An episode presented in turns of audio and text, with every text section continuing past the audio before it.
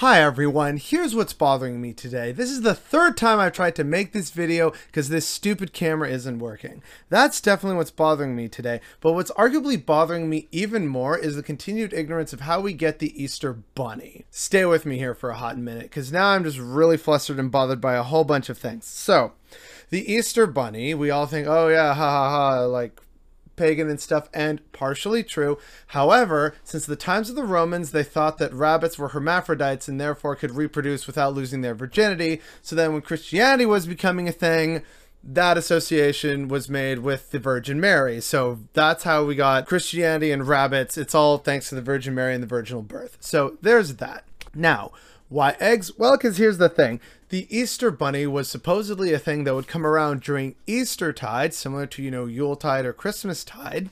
And the Easter Bunny was basically kind of like a cuter version of Krampus. It would come around and uh, reward the good children and punish and discipline the bad children. And so the Easter Bunny is basically, like I said, it's a it's a version of Krampus, uh, but cuter, and it goes around rewarding children with candies, sweetbreads, toys, things like that. I hope we're noticing a pattern here. So that's where the Easter Bunny comes in as, you know, bringing toys, sweets, and candies. What about the eggs?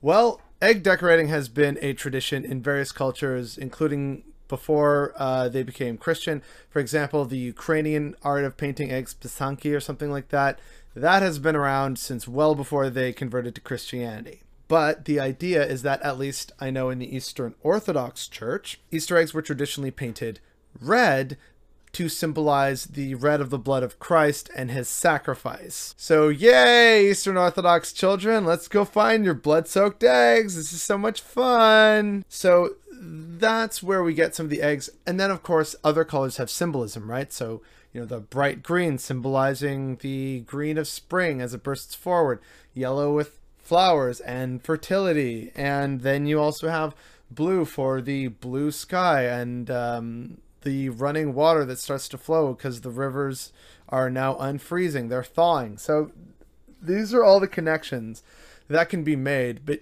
I'm sure there's also Christian reasons for why those represent different colors. Like the blue is for the Virgin Mary, the red is for Jesus, yellow is the glory of God, or something like that there's a whole bunch of connections. The main point is that there's a lot of times where we often find ourselves saying, Why is it this way? But we don't actually go and do the research.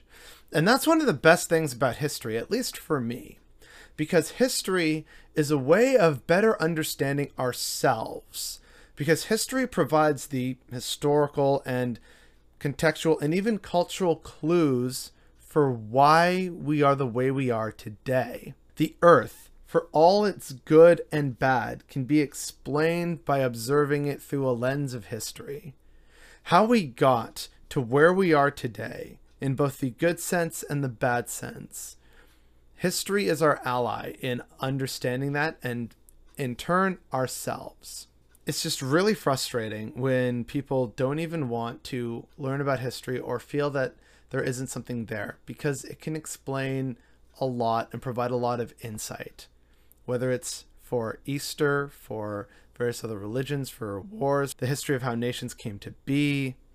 It provides clues and it may even provide answers for addressing some of the problems that we face today. So happy Easter, everyone.